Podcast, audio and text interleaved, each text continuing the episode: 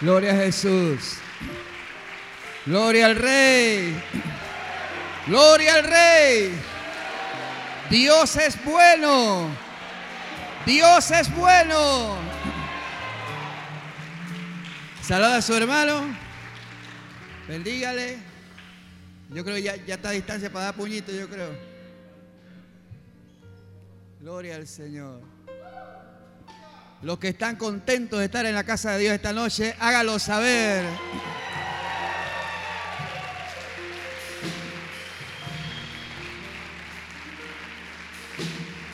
Muy bien. Pueden sentarse. Gloria al Señor. ¿Están listos? Bueno, qué bonita se ve la casa de Dios esta noche. Y yo puedo percibir también su deseo de aprender esta noche. Hoy iniciamos, gracias, nuestro estudio de la carta del apóstol Pablo a los romanos. Lo que tengo aquí es una USB que contiene las 21 enseñanzas de Apocalipsis.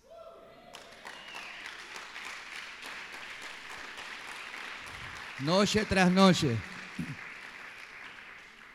Entonces mi deseo, mi deseo es que usted pueda tenerlas, inclusive usted se la puede compartir a alguien y inclusive regalársela a alguien, usted puede hacer eso. Eh, sé de iglesias en Panamá que están escuchando las enseñanzas de Apocalipsis. ¿Qué le parece?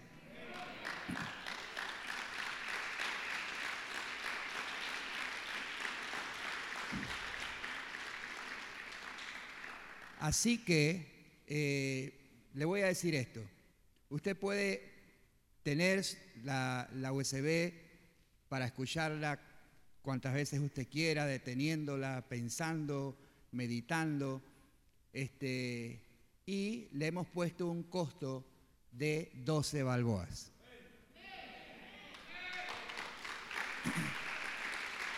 ¿Por qué?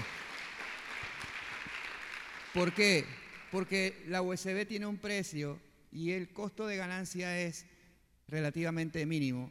Pero lo que queremos con esto, lo dije cuando hablé sobre esto, es que cuando usted está adquiriendo eso para tu propio beneficio, sepas que al mismo tiempo estás bendiciendo al ministerio nacer de la iglesia, que es el ministerio de audio, video, sonido aquí en la iglesia. Porque Necesitamos otra cámara.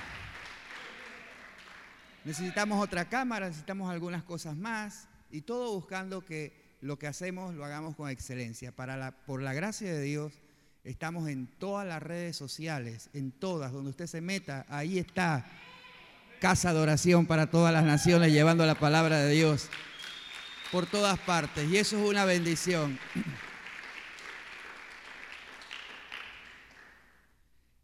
La pastora me dice siempre, a mí no me gusta eso, pero ya la pastora está, están hasta el TikTok.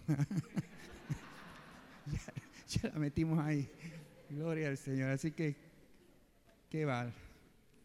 Entonces lo que vamos a hacer es que usted se va a acercar al ministerio Nacer, a Edwin o a, no sé si tienen designado a alguien, ok, cualquiera de las muchachas de Nacer, usted se puede acercar y decir, yo quiero uno y ellos entonces se lo van a reproducir y se lo van a entregar en sus manos. Le damos un aplauso al Señor por eso.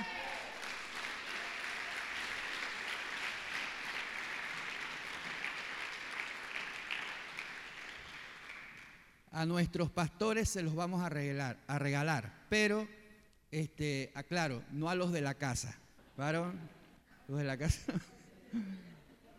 a nuestros pastores afuera, a nuestros Por cierto, he sido muy bendecido de estar en nuestras iglesias, he estado haciendo visitas a todas nuestras iglesias, una por una. Si usted se mete a las, a las, a las redes de la iglesia, se dará cuenta de la visita a cada una de ellas. Y todas las iglesias, por la gracia del Señor, están hermosas, creciendo, avanzando. Es una cosa extraordinaria. Para los que no sabían, tenemos ya iglesia en Aguadulce. Tenemos iglesia en Santiago. Y esas iglesias, esas iglesias en medio de la pandemia se han fortalecido, gracias al Señor. Eh, pude estar en Santiago y cambiaron de local. Qué cosa más hermosa lo que, lo que Dios está haciendo. Mañana, primero Dios, estaré en Arraiján, otra de nuestras iglesias. Después hay que ir para Colón. Y después tengo que ir para Darién y coger un bote en Darién. Así que si me ve por ahí en las redes sociales remando, ya está. Bendito sea el Señor. Entonces, ¿están contentos? Le damos un aplauso al Señor.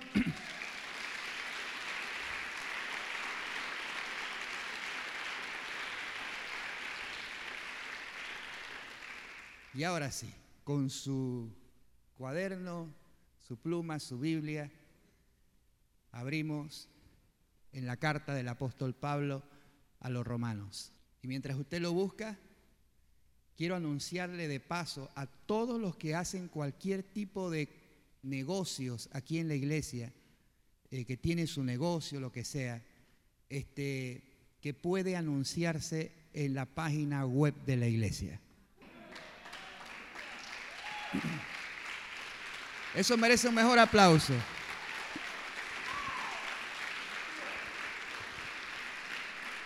Usted, usted corta el cabello. ¿Por qué ir a cortarse el cabello en las manos de alguna Dalila? Vaya donde una hermana que le corte el cabello. Aquí hay muchas estilistas. ¿Por qué buscar el electricista que le pueda prender la casa? Busque a un hermano de aquí de la casa de Dios, así usted se bendice, bendice al hermano también. Amén. Entonces puede anunciarse también con nacer, porque la página web de la iglesia ya, ya está calientita, punto a punto de salir. Bendito sea el Señor. y ahora sí, mucha introducción.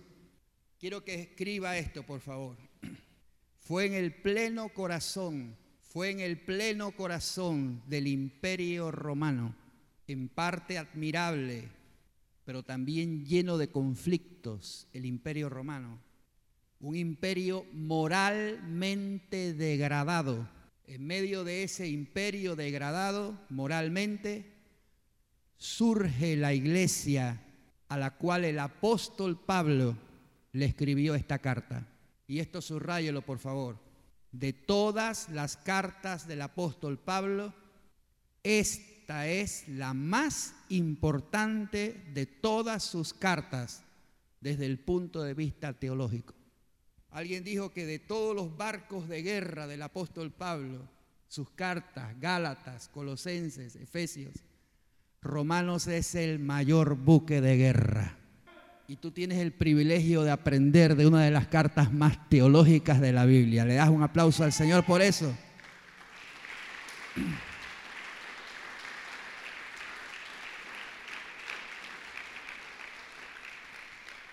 Fue escrita en el año 57 después de Cristo. Y si quiere un detallito importante, la escribió un hermano llamado Tercio. No la escribió Pablo la escribió un hermano llamado Tercio. Pablo le dictó la carta y Tercio la escribió. ¿Cómo se llamaba el hermano? Tercio. Él escribió la carta. Pablo se la dictó. Algunos piensan que la escribió desde Corintios y Pablo expresa en esta carta que muchas veces deseó ir a los hermanos en Roma, pero fue impedido muchas veces. Él usa la palabra estorbado. Fue estorbado. Y esa palabra estorbado implica que hubo luchas espirituales que le impidieron a Pablo, escucha esto, por años. Es como si yo dijera, quiero ir a ver a los hermanos de Arraiján y pasan años y no puedo ir a verlos. Claro, Arraiján está más, más cerca. Pablo tenía que viajar muy largo para poder llegar de donde él estaba a Roma. Y pasaron años y no pudo hacerlo. Y por no poder hacerlo, Pablo tiene que escribir la carta. Si Pablo hubiera ido a Roma, no hubiera necesidad de escribir la carta.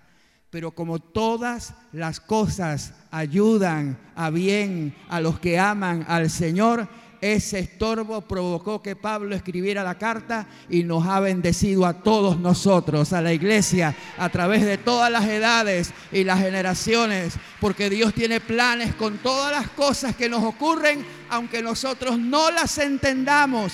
Dios siempre tiene un plan. Alguien diga un amén, por favor. Dios siempre tiene un plan y cuando tú te quejas y dices, pero ¿por qué es que no puedo hacer tal cosa? Dios sabe por qué. ¿Por qué no puedo llegar allá? Dios sabe por qué. ¿Por qué es que demoro tanto en algo? Dios sabe por qué. Hay un tiempo para todo y eso nos enseña la Biblia. Todo tiene su tiempo debajo del sol. Y todas las cosas en su tiempo son perfectas. Así que hay que entender que nuestra vida, mis amados, hay alguien que está dirigiéndolo absolutamente todo. Si nosotros ponemos nuestra vida en las manos de Dios, debemos confiar que todas las cosas nos van a ayudar a bien. ¿Cuántos confían en eso? Bien. ¿Cuál es el tema de esta carta? El tema principal de esta carta es la salvación y el don de la justicia. No te olvides de esto y escríbelo bien. El don de la justicia. Ese es el tema de Pablo para la carta a los romanos. Yo le he dicho en varias ocasiones que a mí me interesa que aprendamos, no que corramos. No es decir, hoy vamos a ver hasta la mitad de la carta de los romanos. No, no. Prefiero quedarme en un capítulo, pero que podamos aprender. A ver, ¿cuántos tienen un deseo profundo de aprender la palabra de Dios? El último, dáselo bien grande.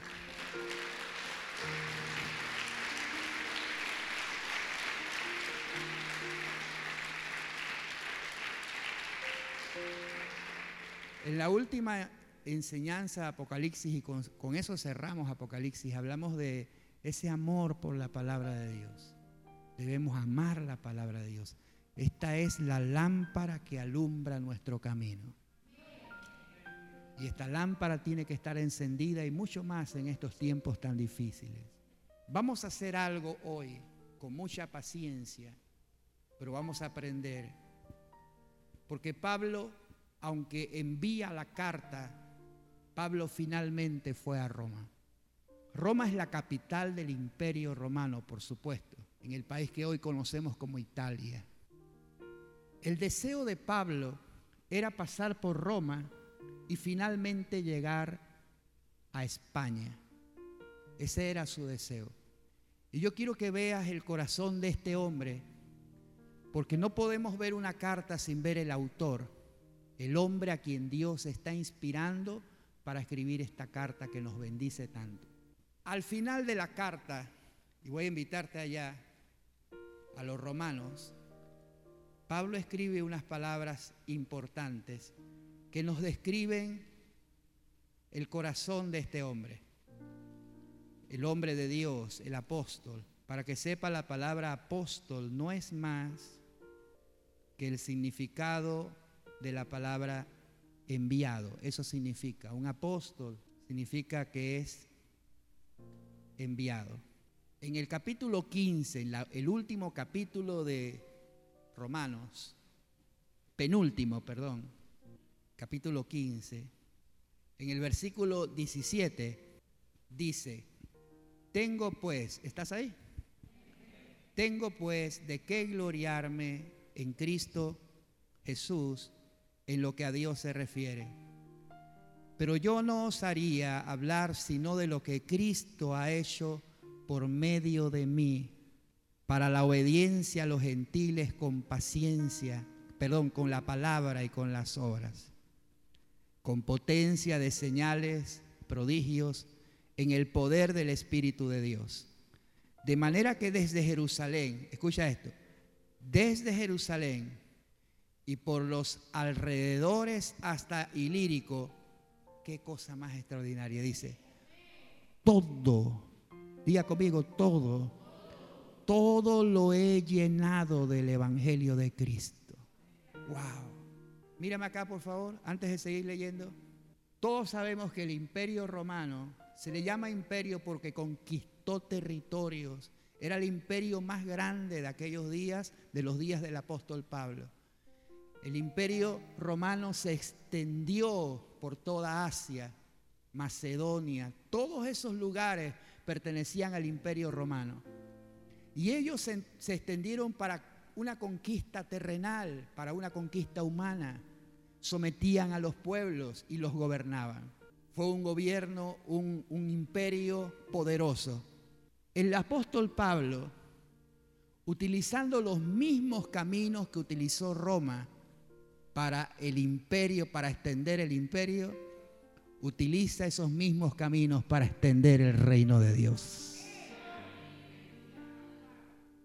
Las mismas calles las utilizó y por eso nosotros también hoy día debemos utilizar los medios que está utilizando el mundo para llevar cosas indignas. Por esos mismos medios vamos a llevar la palabra de Dios y por esos mismos medios vamos a seguir predicando el Evangelio de Jesucristo para llenarlo todo del Evangelio. Pablo hizo eso. ¿Y qué cosa más extraordinaria? Y él dice, comenzando desde Jerusalén, todo lo he llenado del Evangelio. Y mira lo que dice el versículo 20. Y de esta manera me esforcé, porque esto requiere de un esfuerzo, un sacrificio, me esforcé a predicar el Evangelio, no donde Cristo ya hubiese sido nombrado para no edificar sobre fundamento ajeno, sino como está escrito, aquellos a quienes nunca le fue anunciado acerca de Él, verán y los que nunca han oído de Él entenderán.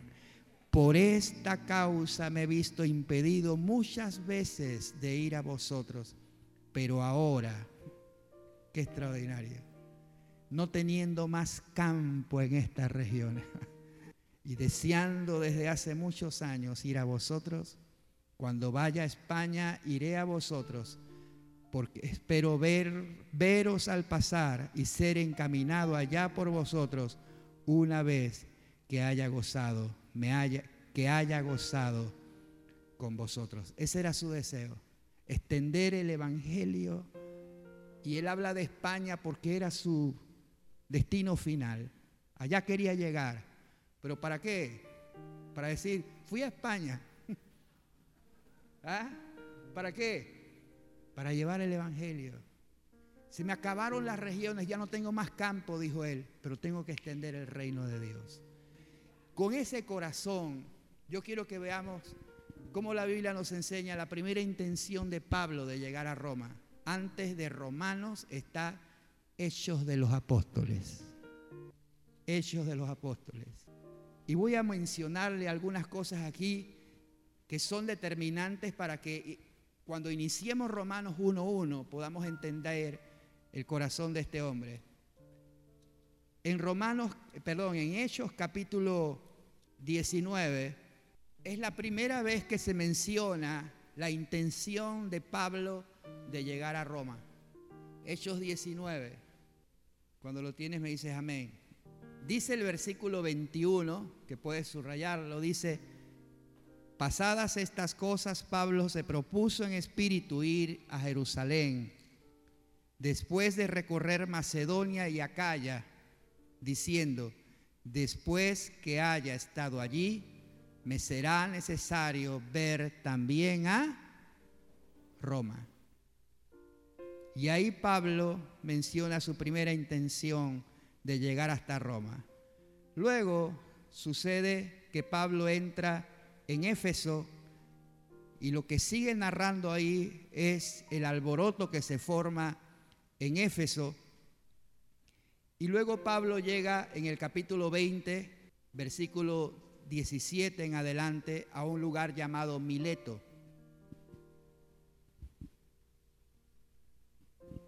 Y desde Mileto, él hace llamar a todos los pastores que estaban encargados de todas las iglesias a una gran reunión. ¿Estás ahí? Capítulo 20, versículo 17. Bien, para que no pierdas el hilo de lo que estoy diciendo. Estamos viendo cómo Pablo llega a Roma finalmente. Yo quiero que vea cómo se dan las cosas para que Pablo pueda llegar hasta este lugar tan importante donde está la iglesia a quien él finalmente le escribió. Dice el versículo 18 que cuando vinieron a él los ancianos de las iglesias, estoy en el capítulo 20, versículo 18, les dijo, vosotros sabéis cómo me he comportado entre vosotros todo el tiempo, desde el primer día que entré en Asia, sirviendo al Señor con toda humildad, con muchas lágrimas y pruebas que me han venido por las acechanzas de los judíos. Y como nada que fuese útil he rehuido de anunciaros y enseñaros públicamente y por las casas, testificando a judíos y a gentiles acerca del arrepentimiento para con Dios y de la fe en nuestro Señor Jesucristo. Eso predicaba Pablo. El arrepentimiento para con Dios y poner la fe en quién? En el Señor Jesucristo. Ahora, he aquí yo ligado en el Espíritu voy a Jerusalén sin saber lo que allá me ha de acontecer, salvo que el Espíritu Santo por todas las ciudades me da testimonio diciendo que me esperan prisiones y tribulaciones para ahí un momento. Pablo está diciendo que va para Jerusalén. ¿Para dónde va? Para Jerusalén. Pero el Espíritu Santo, por todas partes, le decía, Pablo, en Jerusalén no te van a recibir con un aplauso. No hay globos ni una piñata allá para recibirte. Lo que te espera en Jerusalén son prisiones y son cárceles. Deténgase ahí por un momento. ¿Qué haríamos usted y yo si usted sabe que va para un lugar y el Espíritu Santo, ¿quién? El Espíritu Santo te advierte y te dice, allá te están esperando prisiones y te están esperando cárceles. Lo lógico y lo normal es que usted dice, no voy, porque el Espíritu Santo me está diciendo que me esperan días difíciles y cosas duras. Sin embargo, quiero que vea lo que el apóstol dice aquí, versículo 24. Este versículo 24 está en mi Biblia, está subrayado con un piloto fluorescente, porque para mí este es uno de los versículos más importantes de la Biblia, porque describe el corazón de un hombre entregado totalmente a Dios.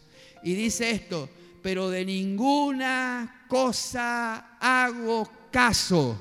A ver, no es que no le está haciendo caso al Espíritu Santo, es que él no le está haciendo caso a lo que el Espíritu Santo le está diciendo que viene. ¿A qué? Tribulaciones y angustias. A eso es lo que él no hace caso. No le hago caso a las tribulaciones, no le hago caso a las angustias, porque no estimo mi vida preciosa para mí mismo. con tal de que acabe qué cosa. A ver, con tal de que acabe qué cosa. Mi carrera.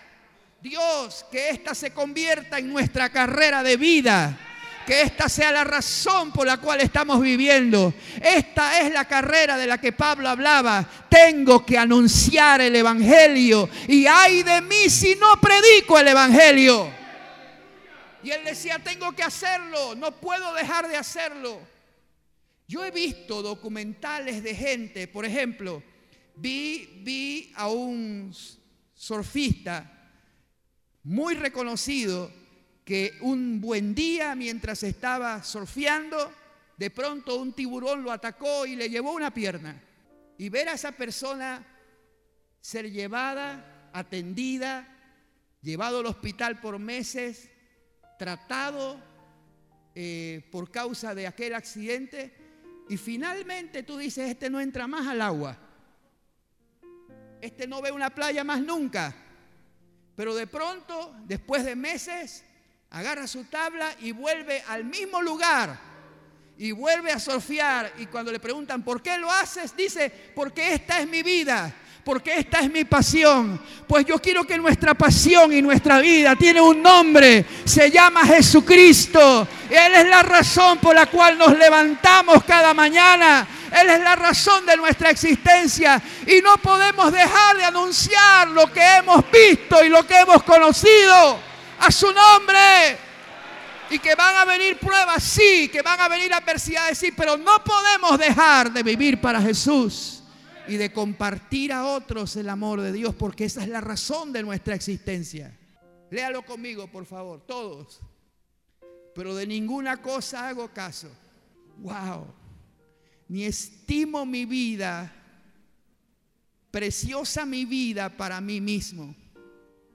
Mi vida no es mía, es de Él con tal que acabe mi carrera con gozo y el ministerio que recibí del Señor Jesús para dar testimonio del Evangelio por la gracia de Dios. Eso merece un aplauso bien fuerte.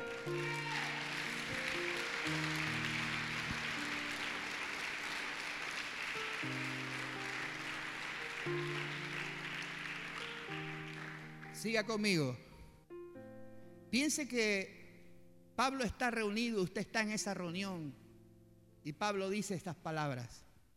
Y ahora aquí yo sé que ninguno de todos vosotros, entre quienes he pasado predicando el reino de Dios, verá más mi rostro. Espérate, espérate. Pablo está diciendo que ninguno de los que estaban ahí reunidos con él volvería a ver su rostro. ¿Por qué? Si yo le dijera a usted, mis amados, esta es la última noche que nos vemos. Yo puedo calcular cuánto Pablo era amado por la iglesia, por la, por la clase de vida de este hombre. Y este hombre está diciéndole a todos sus pastores, a todos los ministros, a todos los que estaban reunidos con él en ese lugar llamado Mileto, esta es la última vez que ven mi rostro.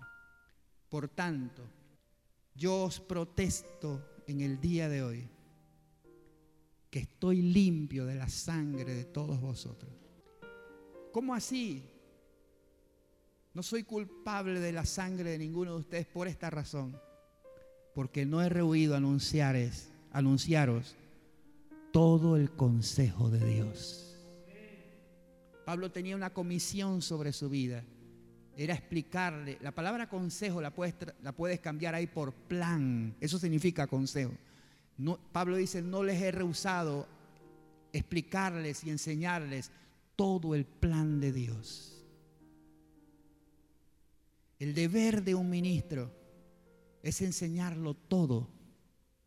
No lo que a la gente le gusta escuchar, no lo que es agradable a los oídos, es lo que nos confronta, es lo que nos dice que hay que cambiar, no es para que recibamos aplausos y alguien diga, qué bonito predicó. No, no, no, no, no se trata de eso. Se trata del consejo que puede cambiar nuestras vidas. Se trata del consejo que puede enderezar lo torcido. Se trata del consejo que puede redarguirnos, que puede reprendernos, que puede evitarte caer en un infierno. Y por eso Él dice, estoy limpio de la sangre de todos vosotros. Porque si no decimos la verdad, si no predicamos la verdad, ¿cómo serán libres? Si la verdad no nos confronta y nos dice que no estamos haciendo las cosas bien, ¿cómo podría alguien verte ir al despeñadero y no decirte la verdad?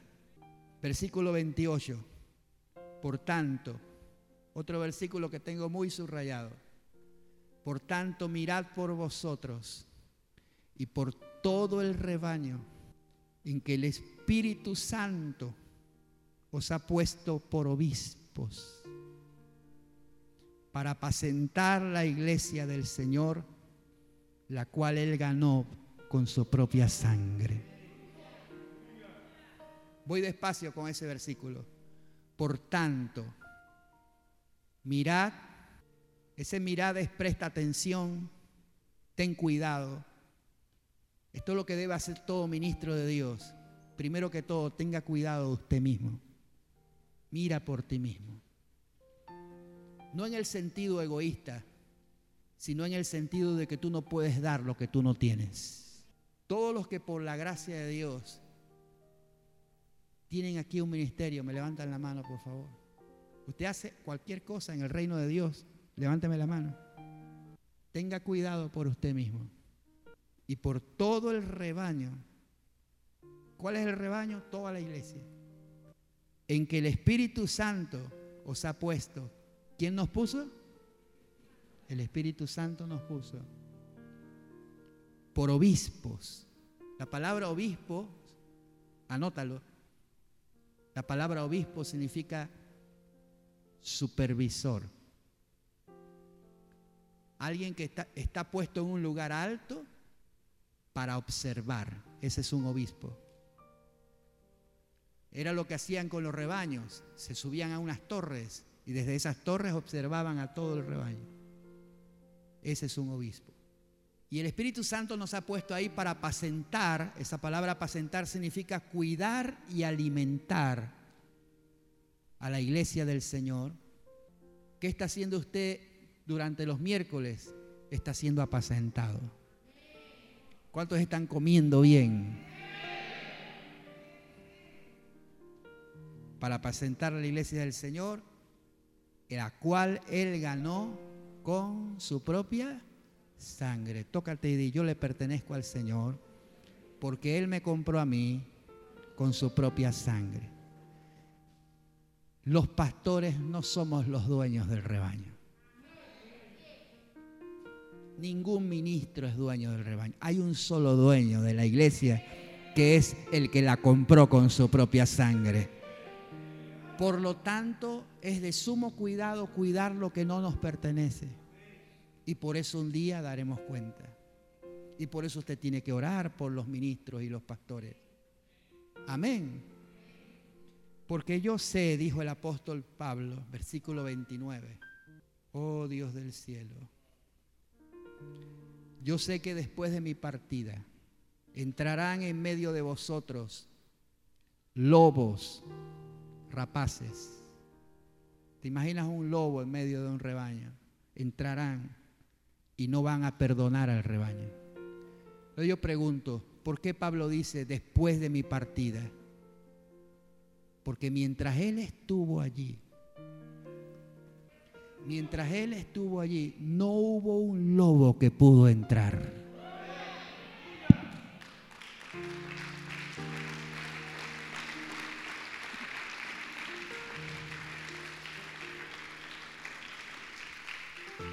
Mírame por favor, mírame. Por eso tienes que darle gracias a Dios por el pastor, por la pastora y por los pastores y por los siervos de Dios que trabajamos en esta casa. Porque ¿qué hacemos? A ver, ¿qué hacemos? Somos obispos. ¿Que ¿Qué hacemos? Cuidamos el rebaño, alimentamos el rebaño. Entonces déjame decirte una cosa así de, de pasón. Tienes que tener mucho cuidado hoy día con lo que tú escuchas. No todo lo que tú escuchas y revisas por internet y te pones a escuchar, no todo es sano. A ver, no todo es sano. No todo es sana doctrina. Y tú tienes que tener mucho cuidado con lo que tú escuchas. Pero gracias al Señor tú tienes un pastor. Y la oveja oye la voz de quién? Y no escucha la voz de los extraños. Entonces tienes que tener mucho cuidado con qué tú estás escuchando, con qué te estás alimentando, qué tipo de alimento estás recibiendo, porque si no te alimentas bien, eso te puede hacer daño y en cada rebaño existe la posibilidad de que se metan lobos rapaces. ¿Alguien está escuchando? Y mira lo que dijo Pablo, que es una cosa terrible. Él dijo, se van a levantar lobos rapaces. Y dice el versículo 30, y de vosotros mismos, no de afuera, de vosotros mismos se levantarán hombres que hablen cosas perversas para arrastrar tras sí a los discípulos. Mucho cuidado, por tanto, velad acordándoos que por tres años, de noche y de día, no he cesado de amonestar con lágrimas a cada uno. Y ahora, hermanos, si Él está anunciando algo tan terrible como ese, eso, también les está dando el antídoto contra eso. Y dice, versículo 32, ahora, hermanos, os encomiendo a Dios y a la palabra de su gracia que tiene poder para sobreedificaros y daros herencia entre los santificados. Lo único que nos puede guardar en estos tiempos es la palabra de su gracia que tiene poder para sobreedificarnos y darnos herencia. Versículo 33, esto habla de la integridad del apóstol, ni plata, ni oro, ni vestido de nadie he codiciado. Esa no es la motivación del ministerio, jamás debe serlo. Antes, vosotros sabéis que para lo que me, me, me ha sido necesario a mí y a los que están conmigo, estas manos me han servido en todos he enseñado que trabajando así se debe ayudar a los necesitados y recordar las palabras del Señor Jesucristo que dijo, estas palabras debe subrayarlas, salieron de la boca de Jesús, es más bienaventurado dar que recibir. Y cuando hubo dicho estas cosas, se puso de rodillas y oró con todos ellos. Entonces hubo gran llanto de todos y echándose al cuello de Pablo le besaban, doliéndose en gran manera por la palabra que había dicho, de que no verían más su rostro. Y le acompañaron al barco. Seguidamente, Pablo viaja a dónde? A Jerusalén, donde ya se le, había, se le había dicho por el Espíritu Santo que le esperarían prisiones y cárceles. Sin embargo, Pablo va y llega a Jerusalén y usted puede leer en casa todos los versículos, pero lo llevo solamente a los fundamentales, lo que nos ocupa hoy. En el versículo 10 aparece un profeta, 21.10, aparece un profeta llamado Agabo. Dice el versículo 11, quien viniendo a vernos tomó el cinto de Pablo. El cinto es como si fuese la correa. Y atándose los pies y las manos, dijo, esto dice quién? Esto dice el Espíritu Santo. Así atarán los judíos en Jerusalén al varón de quien es este cinto y lo entregarán en las manos de los gentiles. Vaya profecía. Y este era un profeta verdadero. Al oír esto, como era natural, le rogaron, le rogamos nosotros y los de aquel lugar que no subiese a Jerusalén. Pero Pablo vuelve a decir otra de sus frases célebres. Entonces Pablo respondió, ¿qué hacéis llorando? Y quebrantándome el corazón. Porque yo estoy dispuesto no solo a ser atado, más aún a morir en Jerusalén por el nombre de nuestro Señor Jesucristo.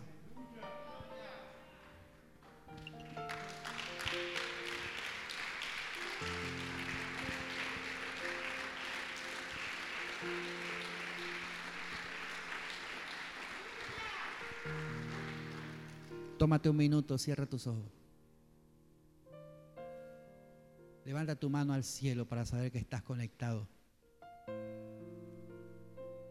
Leer una cosa como esta nos debe desafiar a todos. Cuánto amamos nuestra vida.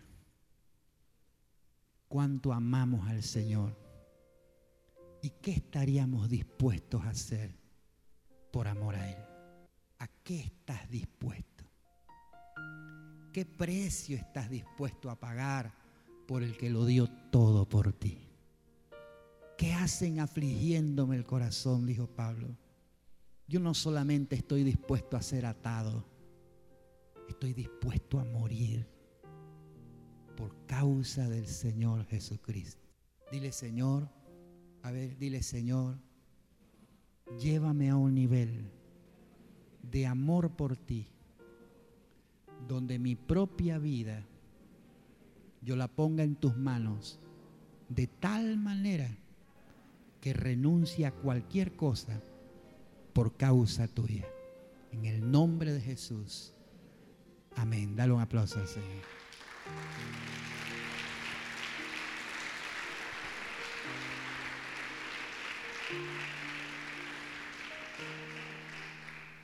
Sigue conmigo.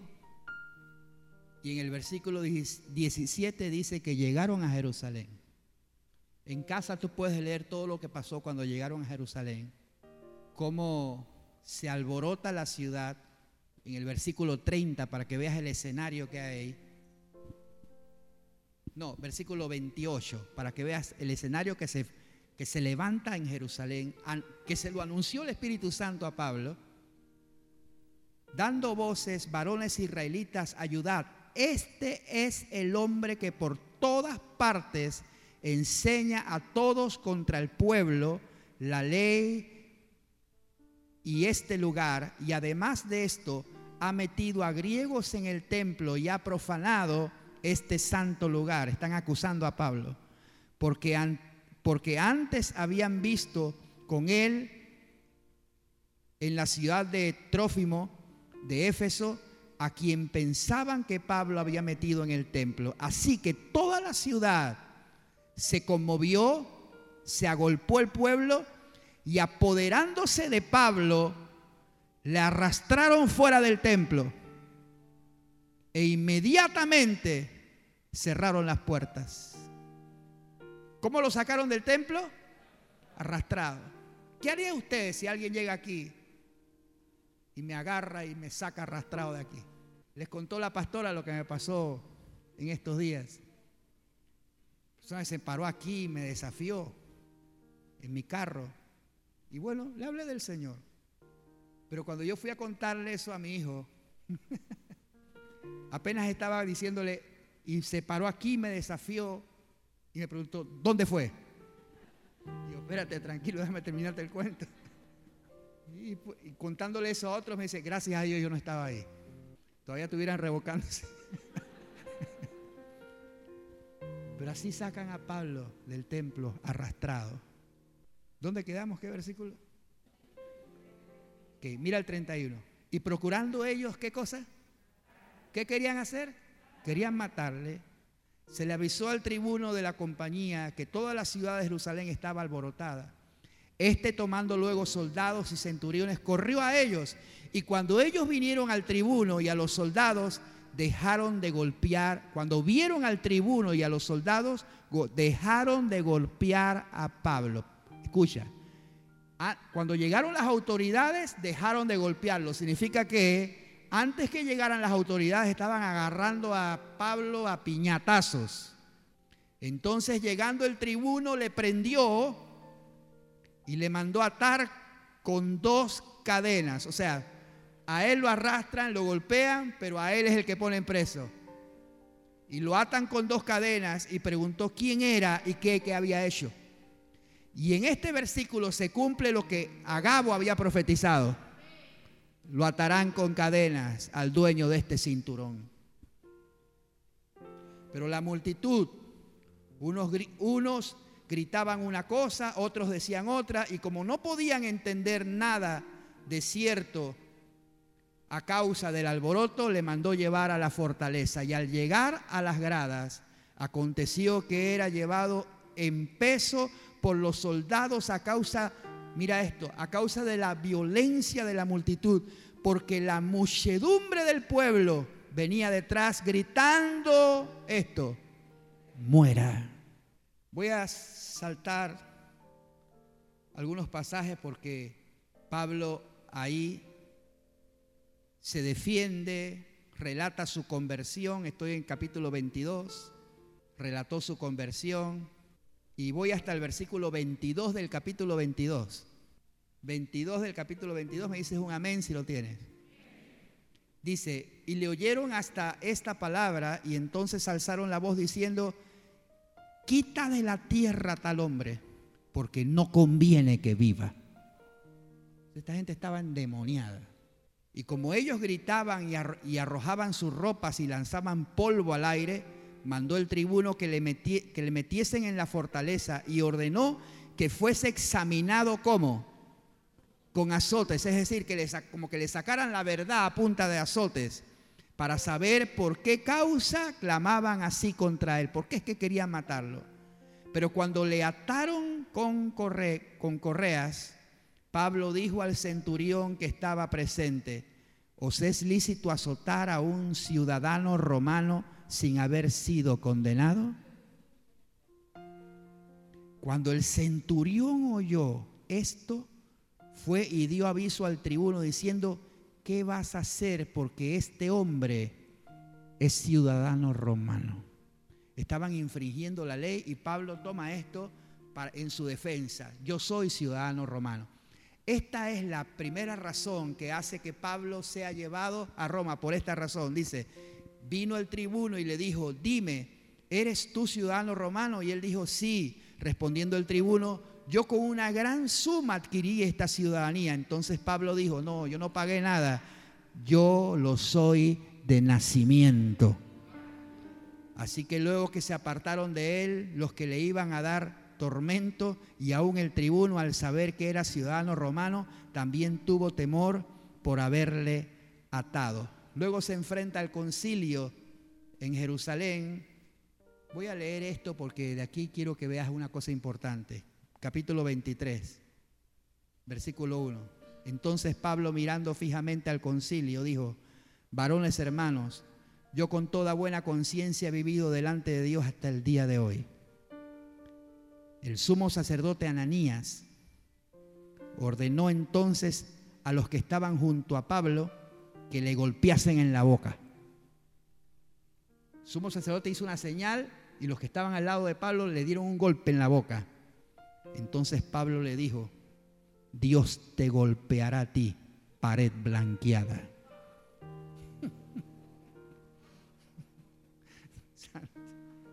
Estás tú sentado para juzgarme conforme a la ley, quebrantando la ley, me mandas a golpear. Y los que estaban presentes dijeron, al sumo sacerdote injurias. Este era el sumo sacerdote, Ananías.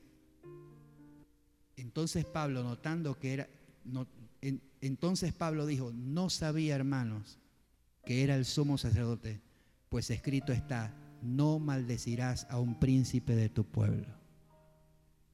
Se retractó de eso porque este era un sumo sacerdote que pertenecía a los judíos, pueblo de Dios. Si hubiera sabido que era el sumo sacerdote, es lo que está diciendo Pablo, no, no lo hubiera hablado de esa forma. Qué importante Qué importante esto. Este versículo, por favor, subrayelo, porque Pablo está puesto en la cárcel y aquí a Pablo en muchas ocasiones se le presentaron ángeles, pero aquí se le presentó el mismo Señor Jesucristo. Versículo 11. Y esto se lo dijo quién? El Señor a Pablo. Le dijo, a la noche siguiente se le presentó el Señor y le dijo esto a Pablo.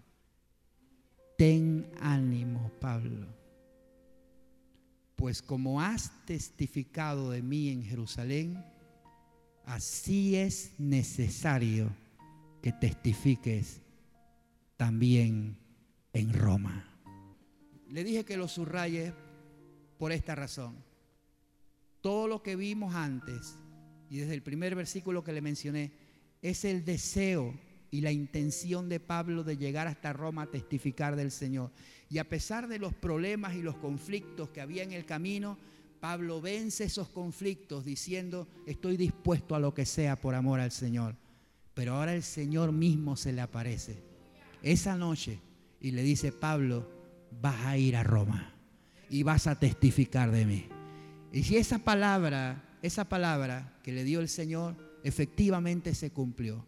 Porque cuando es la voluntad de Dios algo, no importa cuántas adversidades puedan haber en el camino, no importa cuántos obstáculos aparezcan, lo que el Señor te diga, eso se va a cumplir. Su palabra es fiel y su palabra es verdadera. Vamos, dale ese aplauso fuerte al Rey.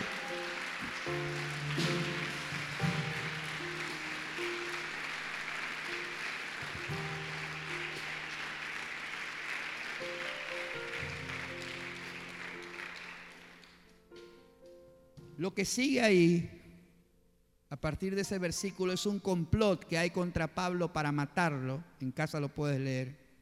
Pablo se tiene que defender ante el gobernador Félix de Judea. Y las acusaciones contra Pablo eran estas, capítulo 24, versículo 5. Mira cómo llamaron a Pablo. 24, 5 dice, porque hemos hallado que este hombre, Pablo es una plaga. ¿Ah? Este hombre es una plaga, un promotor de, de sediciones entre todos los judíos por todo el mundo y es cabecilla de la secta de los nazarenos.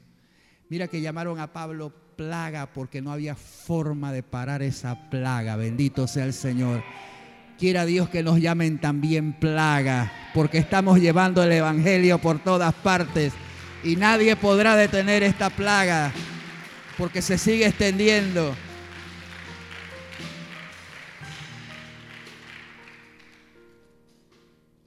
Sigue conmigo. Pablo está ante el concilio, perdón, ante Félix, el gobernador, y el versículo 14, estoy en el capítulo 24, ¿verdad?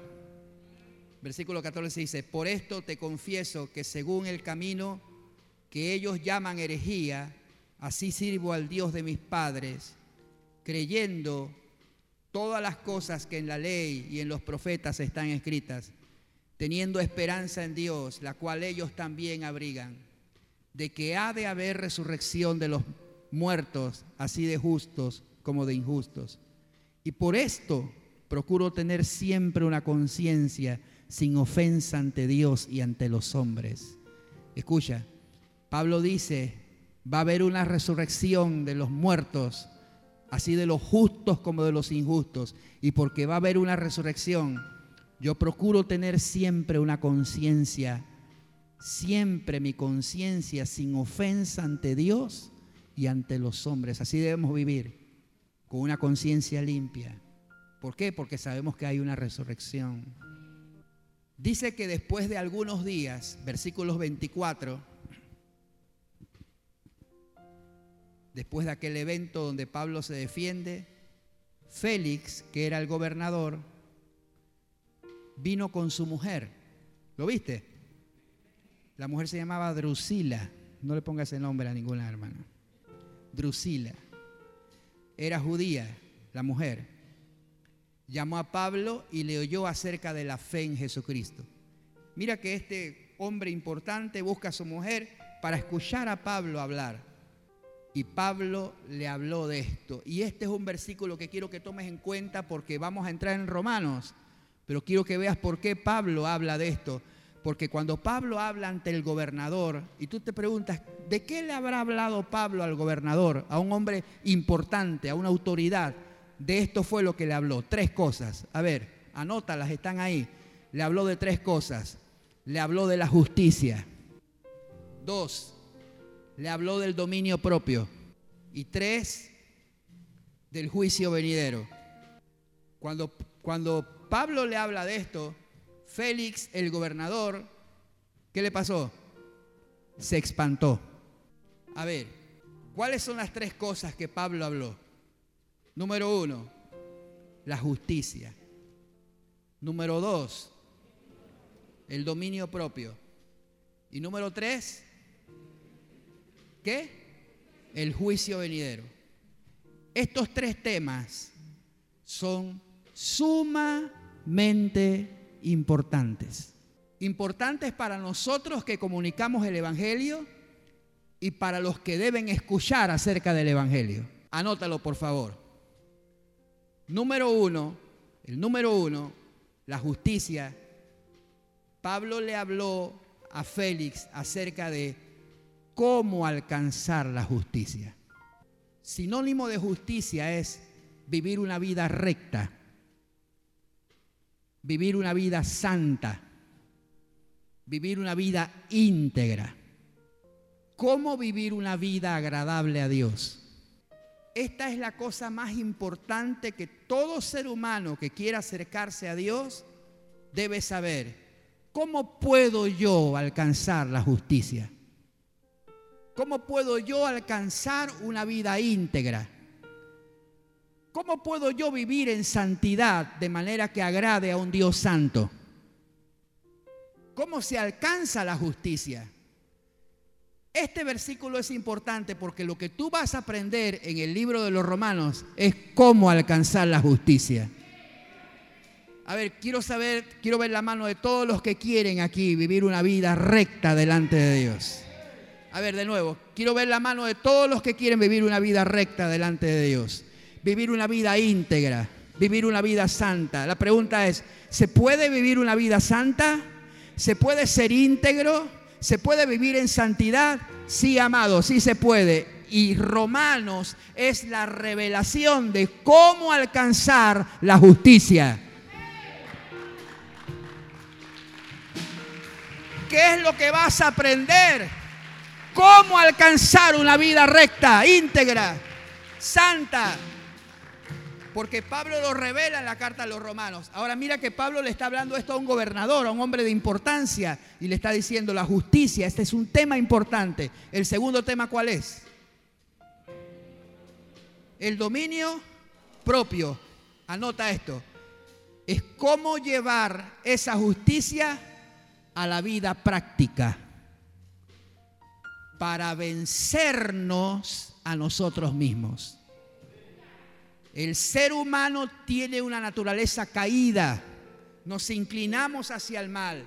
Pero Dios nos dio dominio propio para vencer todas nuestras pasiones.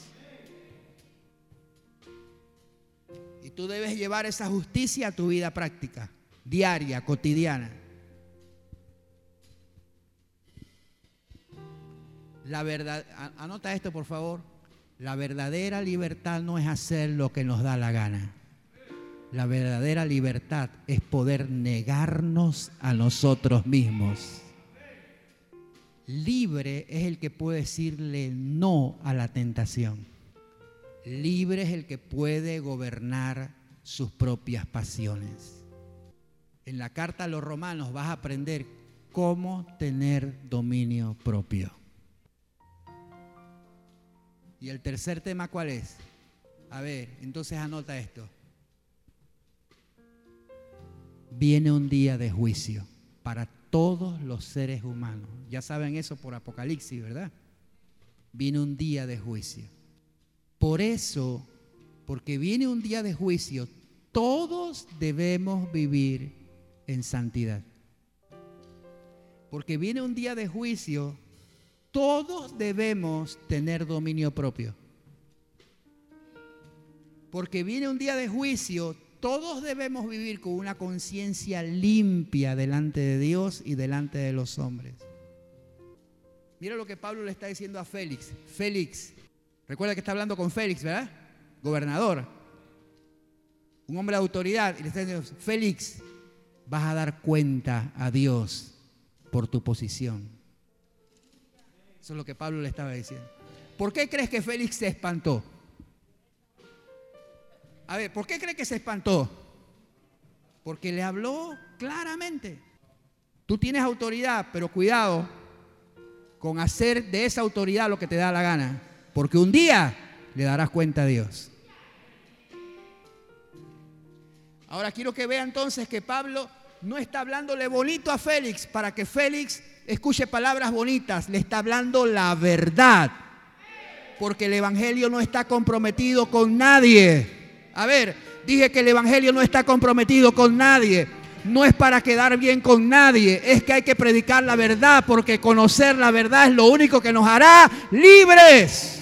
¿Alguien puede aplaudirle al Señor?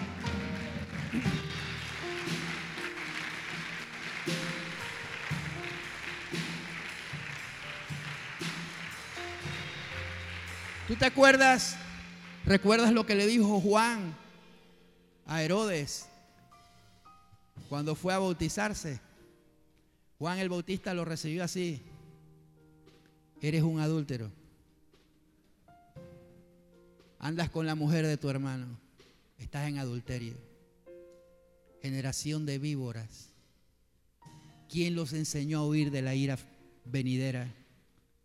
¿Por qué, ¿Por qué hablo así? Porque era la verdad. ¿Sabe, qué está, ¿Sabe cuál es el peligro de los tiempos que estamos viviendo? El agradar a hombres. El comprometer la verdad para tratar de quedar bien.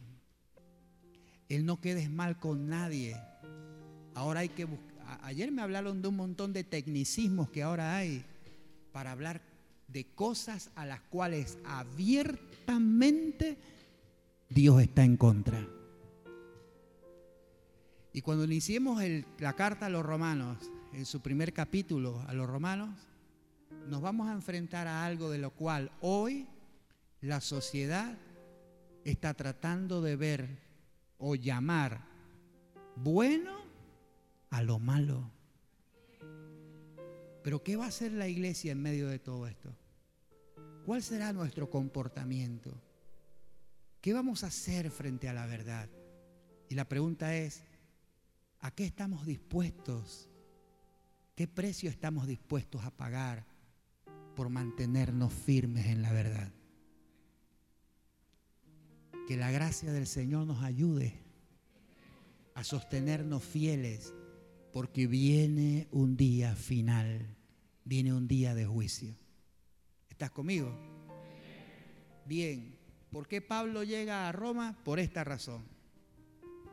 Versículo capítulo 25, capítulo 25, en el versículo 11, dice Pablo, porque si algún agravio o cosa alguna digna de muerte he hecho, no rehuso morir. Pero si nada hay de las cosas de que estos me acusan, nadie puede entregarme a ellos a César apelo.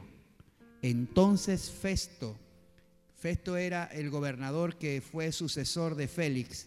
Festo, habiendo hablado con el consejo, respondió, a César has apelado, a César irás. Y esto provocó ese viaje que Pablo emprende a Roma por haber apelado a quién? A César. Bien, bueno, no le dije una cosa que quería mencionarle, porque a pesar de que Félix se espantó, ¿dónde quedamos en eso? 24, 25, ¿verdad? Bueno, a pesar de que se espantó, le dijo, vete, pero cuando tenga oportunidad te llamaré. O sea, te voy a escuchar en otra oportunidad. Pero mira lo que dice el 26. Qué triste esto. ¿ah? Esperaba también con esto que Pablo le diera dinero para que le soltase, por lo cual muchas veces le hacía venir y hablaba con él. Estaba esperando un soborno ahí, un dinero. ¿ah? Pero al cabo de dos años recibió Félix por sucesora Porcio Festo, y queriendo Félix congraciarse con los judíos, dejó a Pablo preso. Qué triste que este hombre pudo escuchar, yo diría, al mejor predicador después del Señor Jesucristo. Y no supo apreciar, escuchar el Evangelio. Qué triste. Qué triste que no tenía intenciones puras. Pero dele gracias al Señor que usted tiene el corazón dispuesto para escuchar su palabra. A ver, dale gracias al Señor.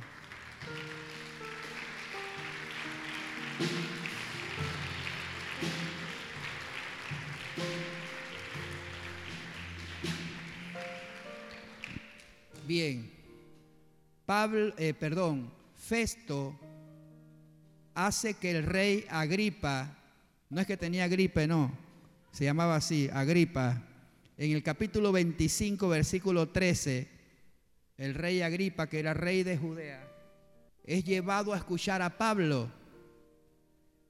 Él dijo en el versículo 22, yo también quisiera oír a este hombre, quería escuchar a Pablo.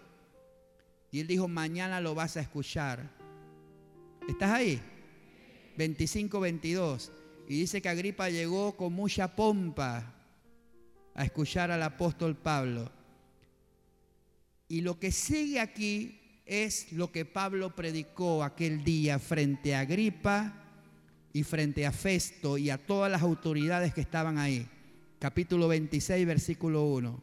Entonces Agripa dijo a Pablo, se te permite hablar por ti mismo. Y Pablo entonces, extendiendo la mano, comenzó así su defensa. Quiero que escuche esto. Me tengo por dichoso, oh rey Agripa, de que haya de defenderme hoy delante de ti de todas las cosas de las que soy acusado por los judíos. Mayormente porque tú conoces todas las costumbres y cuestiones que hay entre los judíos, por lo cual te ruego que me oigas con paciencia. Mi vida pues desde mi juventud, la cual desde el principio pasé en, mi, mi nación, en Jerusalén, la conocen todos los judíos, los cuales también saben que yo desde el principio, si quieren testificarlo, conforme a las más rigurosas sectas de nuestra religión, vivía fariseo. Yo tenía religión, dijo él, era un fariseo. Y ahora por la esperanza de la promesa que hizo Dios a nuestros padres, soy llamado a juicio. Promesa cuyo cumplimiento esperan que han de alcanzar nuestras doce tribus, sirviendo constantemente a Dios de día y de noche. Por esta esperanza, oh rey Agripa, soy acusado por los judíos. Que se juzga entre vosotros cosa increíble que Dios resucite a los muertos yo ciertamente había creído mi, había creído mi deber hacer muchas cosas contra el nombre de Jesús de Nazaret, lo cual también hice con, en Jerusalén. Mira la confesión de Pablo. Yo encerré en cárceles a muchos de los santos, habiendo recibido poderes de los principales sacerdotes, y cuando los mataron, yo di mi voto para que los mataran. Y muchas veces, castigándolos en todas las sinagogas, los forcé a blasfemar. Y enfurecido sobremanera contra ellos, los perseguí hasta en las ciudades extranjeras. Estaba ocupado en esto, haciendo todo esto. Iba yo a Damasco con poderes y en comisión de los principales sacerdotes. Hago un paréntesis aquí. Jesús un día profetizó, van a venir días en que los van a perseguir pensando que así sirven a Dios. Ese era Pablo.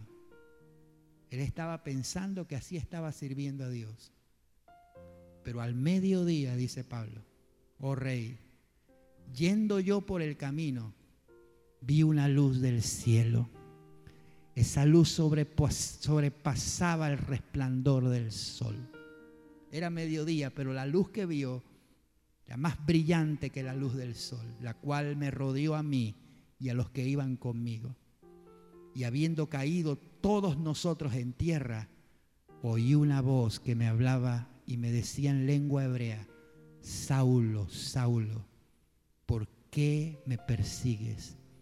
Dura cosa te es dar coces contra el aguijón.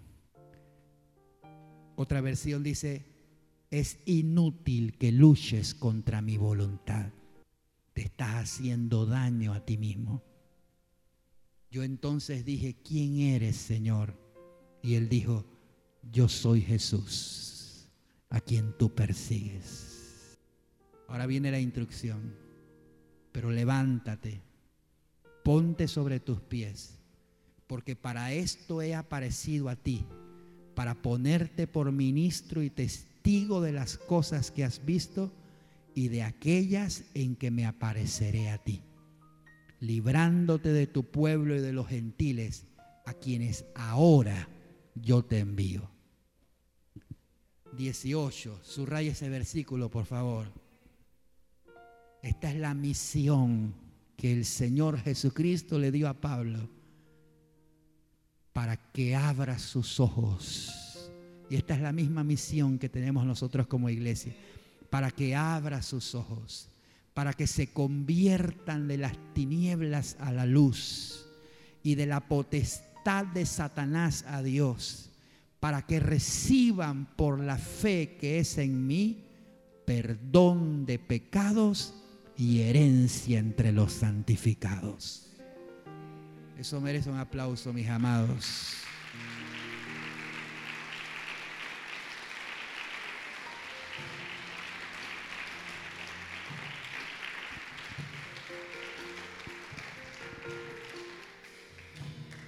Sigue conmigo. Por lo cual, oh rey Agripa, no fui rebelde a la visión celestial. Subraya eso. No fui rebelde a la visión celestial. Esto me mandó el Señor a hacer. Esto es lo que estoy haciendo. No fui rebelde a la visión celestial, sino que anuncié primeramente a los que están en Damasco, Jerusalén y por toda la tierra de Judea, a los gentiles que se arrepintiesen y se convirtiesen a Dios haciendo obras dignas de arrepentimiento. Por causa de esto los judíos prendiéndome en el templo intentaron matarme, pero habiendo obtenido auxilio de Dios, persevero hasta el día de hoy. Yo quiero que subrayes eso porque eso tienes que decirlo tú también. Yo persevero hasta el día de hoy porque Dios me ha auxiliado. Bendito sea el nombre del Señor. Persevero hasta el día de hoy dando testimonio a pequeños y a grandes, no diciendo nada fuera de las cosas que los profetas y Moisés dijeron que había de suceder, que el Cristo había de padecer y ser el primero de la resurrección de los muertos para anunciar luz al pueblo y a los gentiles. Diciendo él estas cosas en su defensa, Festo a gran voz dijo, mira cómo terminó esto, Festo dijo, estás loco Pablo, las muchas letras te vuelven loco. Mas él dijo, no, no, no, yo no estoy loco. Excelentísimo Festo, sino que hablo palabra de verdad y palabra de cordura.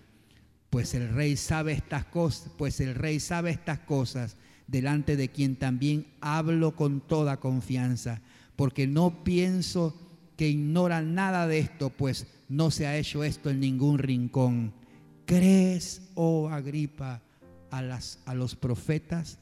Yo sé que tú crees. ¿Cómo está enfrentando Pablo a, las altas autoridades? Entonces Agripa le dijo a Pablo, por poco, por poco me persuades a ser cristiano. Como decir, casi, casi, casi me convierto. Por poquito. Y mira lo que dijo Pablo. Pablo dijo, quisiera Dios que por poco o por mucho, no solamente tú, sino también todos los que hoy me oyen, fuesen hechos tales cual yo soy, excepto estas cadenas. A ver, mírame acá, por favor. Piensa esto. Ahí está el gobernador, ahí está el rey, y están todas las autoridades y Pablo está encadenado. A ver, de nuevo. El rey, el gobernador y todas las autoridades y Pablo encadenado. Y Pablo encadenado le dice a todos los que están ahí, yo quisiera que todos ustedes fueran como yo. A ver, ¿quién era el digno de lástima ahí? ¿Quién era, quién era el reo ahí? El acusado el que querían matar, Pablo. Pero Pablo le dice a todos los que están ahí, sin cadenas, gobernadores y gente de autoridad, dice, yo quisiera que todos ustedes fueran como yo. ¿Sabe por qué? Porque mis amados, tú y yo necesitamos tener muy firme nuestra identidad. ¿Quiénes somos nosotros? ¿Quiénes somos nosotros? Porque aunque tú estés pasando lo que tú estés pasando, Tú eres un hijo de Dios. Dios está contigo. Y si Él está contigo, ¿quién contra ti? Tú no eres un digno de lástima. A ver, yo dije que tú no eres un digno de lástima. Dije que no eres un digno de lástima. Mira, mira, para, para, para darte un ejemplo, para darte un ejemplo en los días de José, que era el segundo después de Faraón. Cuando José manda a buscar a su papá, ¿recuerdan esa historia? José manda a buscar a su papá y a sus hermanos para traerlos a Egipto. Cuando Jacob llega a Egipto, Jacob llega como un ancianito, un anciano, llega con un bastón y apenas se podía mover, caminaba ya lento y Faraón lo mandó a buscar. Y cuando entró en el palacio de Faraón, ¿tú te imaginas cómo era el palacio de Faraón? ¿Ah? Era lleno de oro.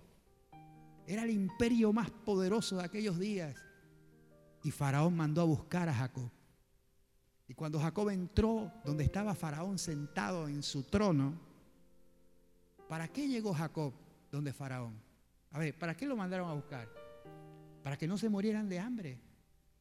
Jacob, perdón, sí, Jacob fue mandado a buscar por José, porque era su padre, pero José era el administrador en los días que hubo hambre en toda la tierra y el único lugar donde había trigo era Egipto.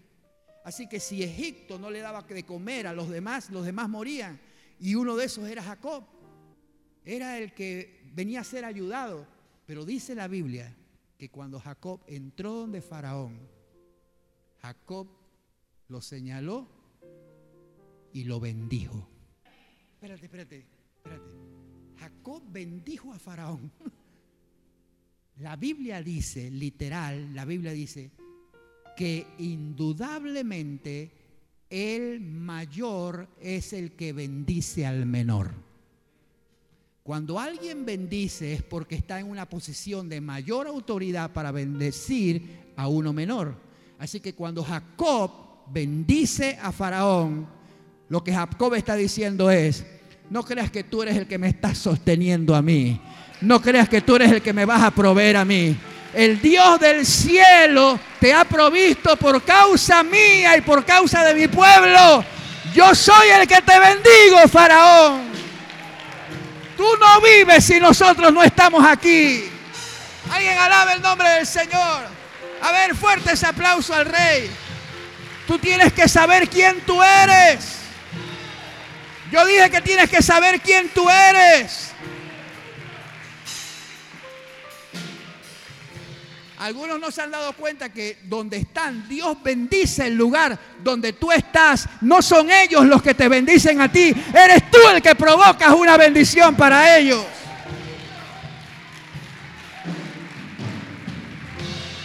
La empresa donde tú estás es bendecida porque tú estás ahí.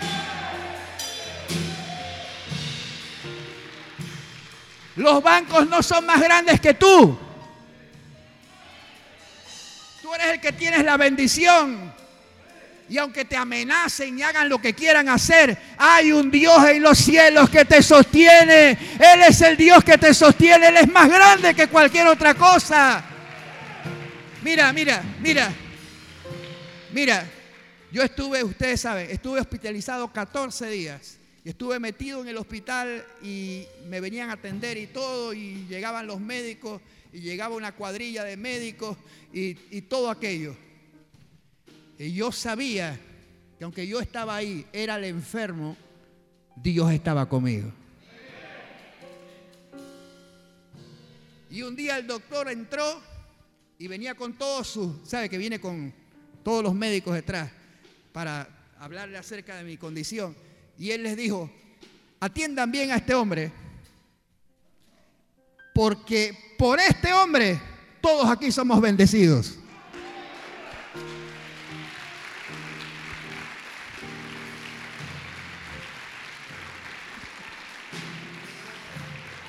Y yo era el enfermo. Y ellos eran los que tenían salud. Pero yo decía, ellos podrán tener salud y yo estoy el enfermo, pero el que está conmigo es mayor que los que está con ellos y con cualquiera. Hay una bendición sobre tu vida. ¿Sabe qué yo vi? ¿Sabe, sabe, que vi? Lo vi con mis ojos.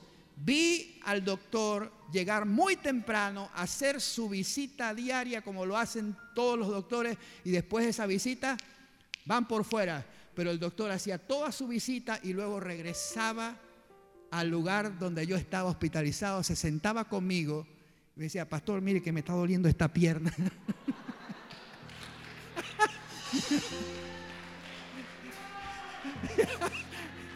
Y oraba por él y le hablaba del Señor y lo veía todos los días hacer lo mismo y regresar a mi habitación porque quería oír hablar de Dios. Cuando salí de ahí le regalé una Biblia, pude hablarle del Señor. Lo que está contigo es mayor, aunque tu circunstancia sea negativa. Vamos a aplaudir al rey bien fuerte.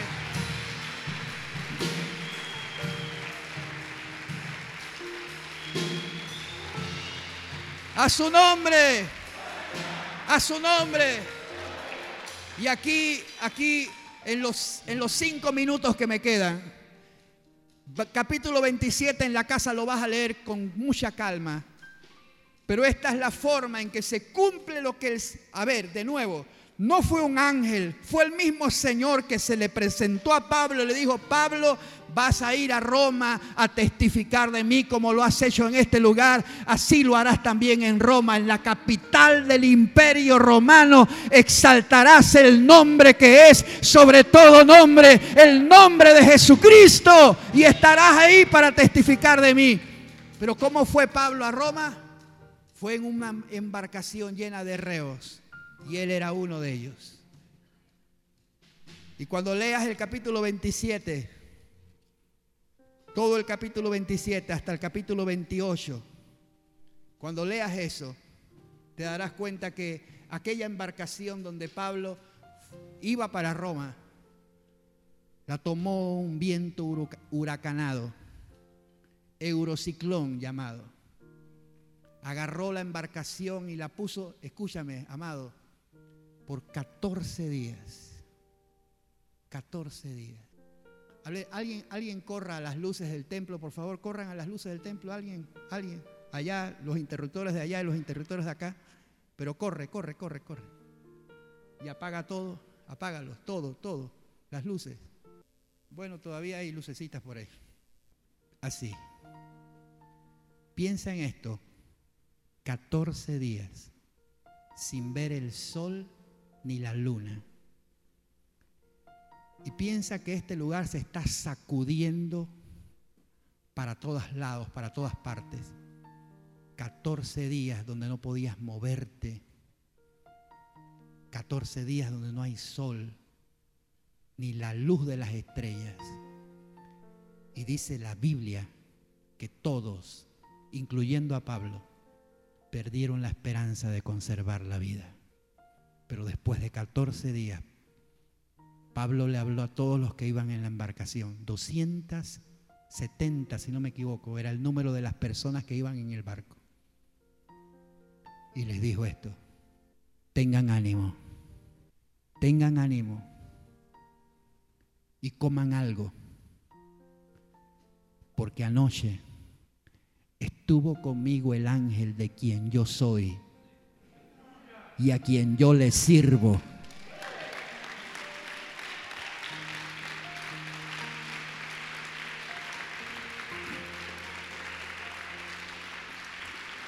Y me dijo, Pablo, no temas porque no vas a perecer. El Señor te conserva la vida, vas a llegar a Roma pero el Señor te dice que todos los que vienen aquí en la embarcación, ninguno de ellos va a perecer por causa tuya. A todos le conservaré la vida. Bendito sea el nombre del Señor. Ese es el Dios de quien tú eres. Y ese es el Dios a quien tú le sirves. Él está contigo como poderoso gigante. Aún en la oscuridad, Él sigue siendo tu luz. Aún en las tinieblas, Él sigue siendo tu esperanza. Aún en la tormenta, Él tiene un propósito. Aún en la tormenta, Él tiene un plan para tu vida, para tu casa. Y aunque las cosas se estén sacudiendo, y aunque haya tinieblas y haya oscuridad, mayor es el que está con nosotros que el que está en el mundo. Alábale, alábale, alábale. Alábale. Y el Señor te dice esta noche, ten ánimo, ten ánimo. Él es el Dios mayor que las tormentas, mayor que la oscuridad, mayor que el viento, mayor que las olas. Él es el resucitado y está con nosotros. No te dejará ni te desamparará. Y tiene un plan para tu vida. Levántame tu mano, levántame tu mano. Él tiene un plan para ti. Y tiene un propósito para ti. Y la mayor razón por la cual tú estás vivo es para que comuniques este evangelio. Es para que hables y testifiques de él. La es más, es más. La única verdadera razón por la cual no hemos perecido en las tormentas de la vida es porque, es porque tenemos que testificar. Es porque hay alguien que necesita escuchar. Es porque hay alguien que necesita una palabra de fe y de esperanza.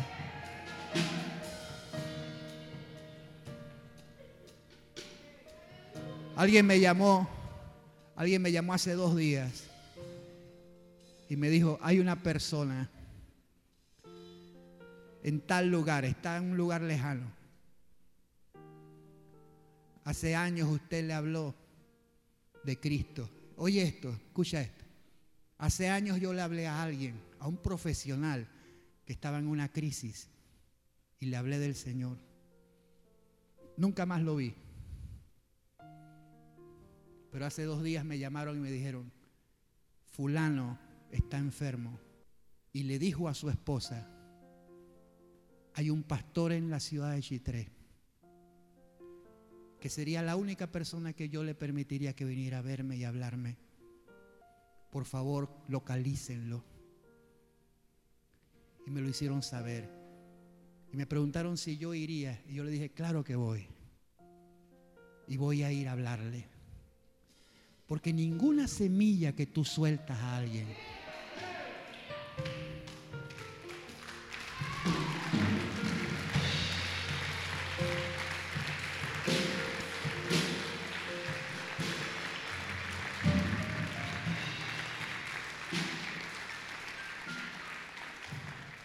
ninguna semilla es en vano.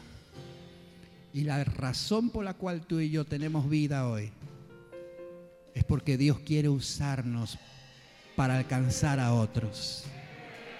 Bendito sea el Señor. Levántame tu mano donde tú estás. Roma es el cumplimiento del plan de Dios para tu vida. Eso representa Roma. Y yo quiero que digas, Señor, llévame a ese cumplimiento. Mis amados, la historia termina diciendo que el barco se hizo pedazos. La embarcación se hizo pedazos.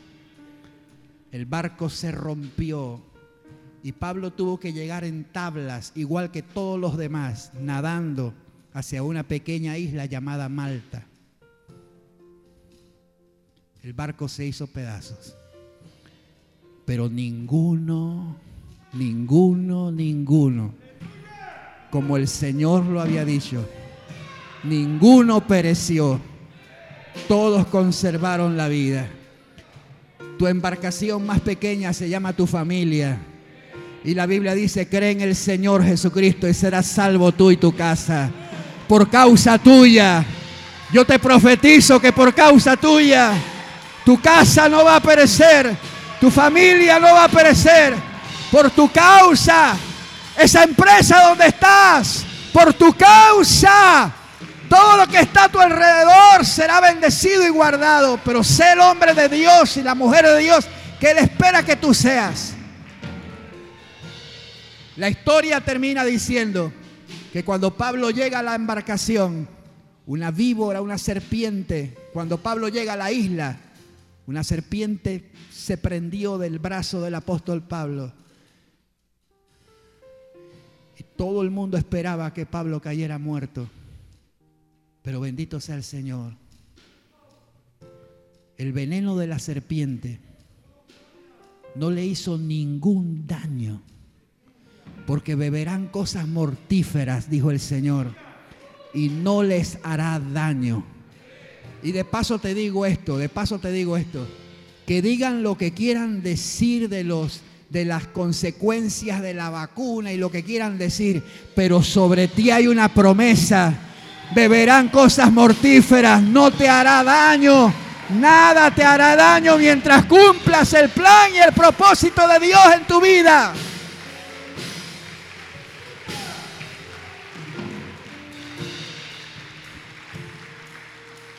Oro por ti, levántame tu mano. Oro por ti esta noche.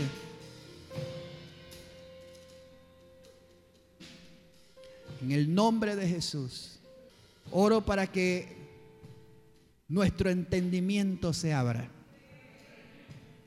Oro para que el plan de Dios y el propósito de Dios en nuestra vida sea cumplido. Para que alcances justicia, dominio propio y seas librado del juicio venidero. Pero que seas instrumento de Dios para librar a otros del juicio venidero. En el nombre de Jesús oro para que la unción de Dios sea sobre tu vida para que sepas tu identidad, quién tú eres y lo que está sobre ti. Para que no te veas como un miserable pobrecito, sino que tú eres quien bendice a los demás. Dios le dijo a Abraham, te voy a bendecir y serás bendición. En el nombre de Jesús bendigo tu mano para que seas de bendición en tu casa para que seas de bendición en tu familia, para que seas de bendición en tu trabajo, para que seas de bendición en tu empresa, para que seas bendición a tus compañeros de trabajo, a tus compañeros de estudio. Y donde quiera que tú te metas, la bendición de Dios esté sobre ti y alcance a los demás trayendo salvación. En el nombre de Jesús, alguien gríteme un amén.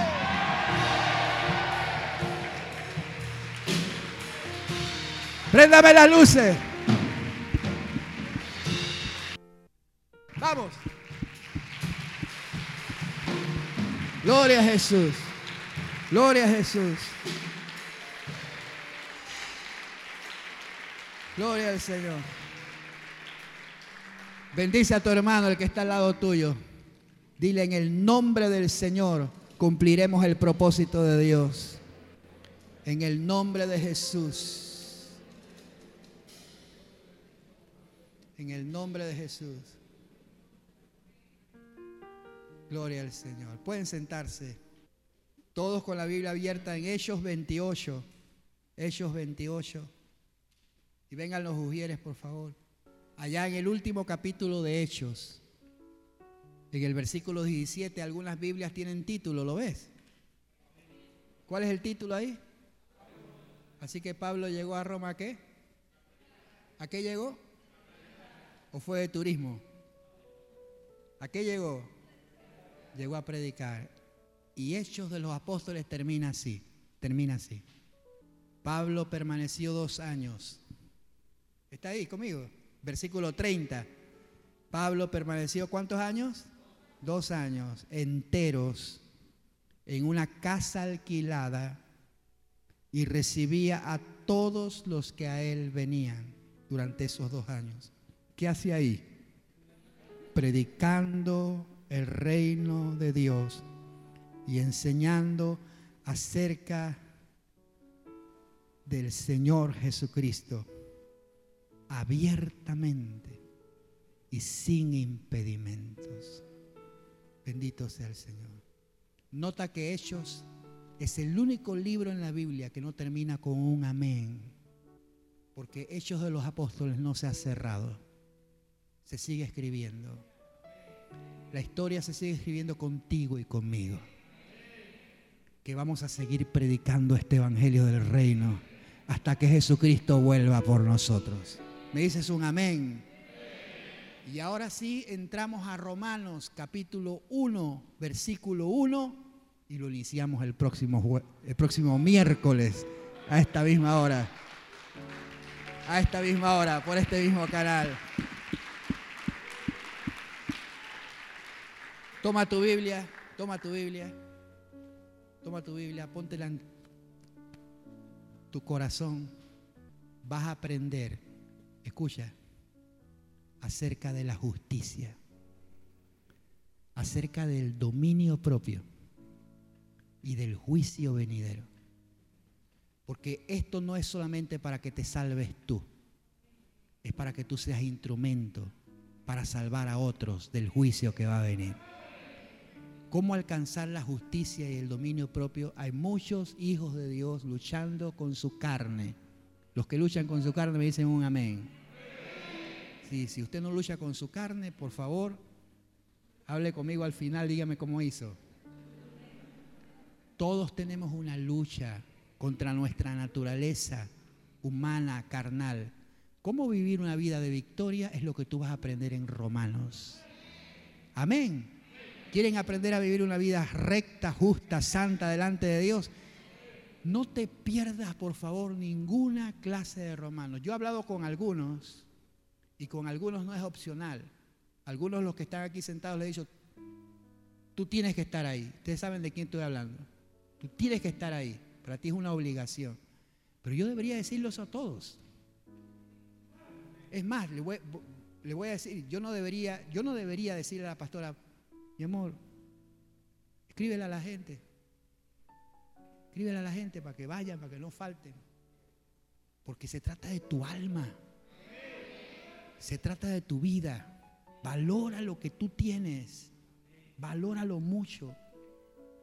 Hoy día nosotros estamos viviendo esto que dice el final de, de Hechos. Predicar abiertamente y sin impedimento. Hoy tenemos esa libertad, pero no sabemos qué pasará mañana. No sabemos si esa misma libertad la tendremos siempre. Aprovecha la oportunidad que Dios te da. Y te quiero ver aquí el próximo miércoles. Amén. Vamos a ofrendar.